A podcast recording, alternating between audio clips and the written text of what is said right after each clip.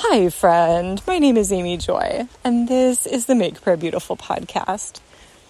I continue to think about the idea of meanders and curves.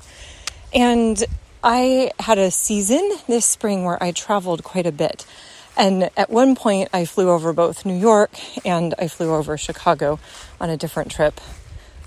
I guess I flew over Atlanta too. Anyway, lots of cities, Charlotte, Charlottesville. And they, it's so interesting because in nature, everything is curved, there's nothing straight.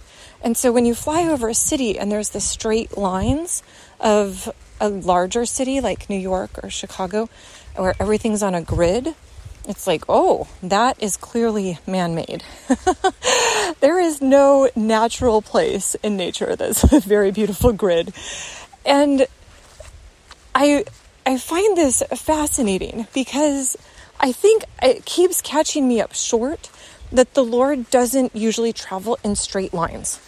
And so I was thinking about this. One of my friends had asked for a prayer around a challenging situation with her church. And she, I think, heard from the Lord about what she was supposed to do. And before she went to do it, I said, I am so proud that you know what to do, that you've heard from the Lord, but know that you're not responsible for the outcome.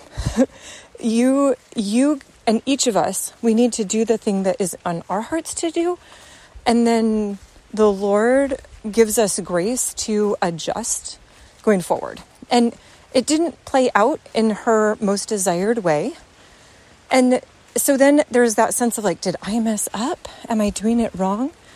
And that's challenging because the answer, I think, is no, probably not. It's just we don't have a say in how people receive what we offer.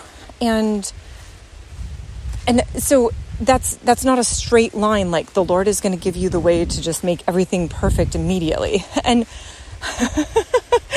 you know, it, it's interesting because I was listening to a spiritual director at one point read out of Isaiah 62, which is a beautiful passage. And it was, oh, the wind just kicked up. So it's like, oh, Holy Spirit, thank you. Come, come and dwell with me more. Um, but the, she was reading out of Isaiah 62. And at one point, Isaiah says something like, write and make it plain. And I was like, Oh, Lord, you know, this is what I've been longing for. Like, I need you to help me. I just want clear, plain writing. And she read this scripture a couple times. And so the next time that she read this scripture, I thought, wait a minute.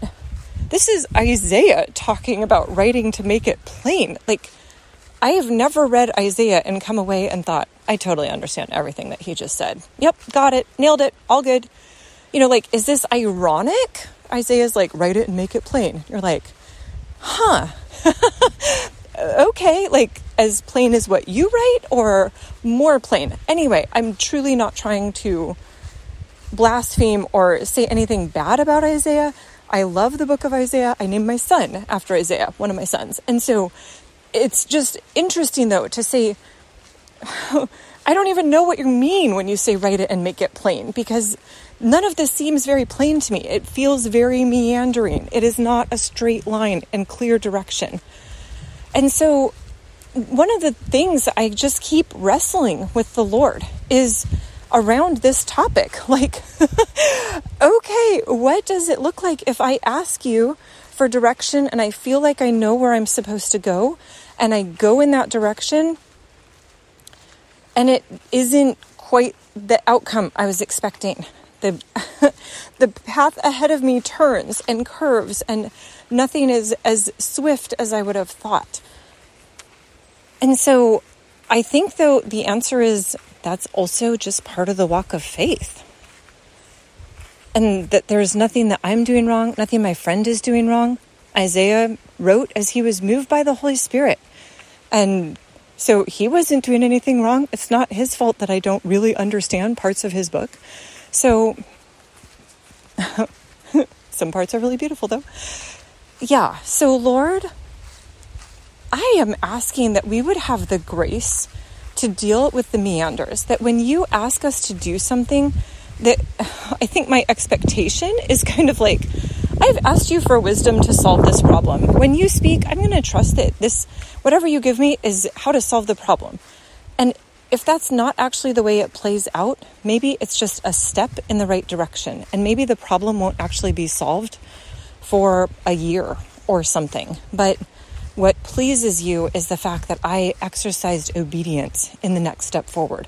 What pleases you is that there is some kind of forward progress.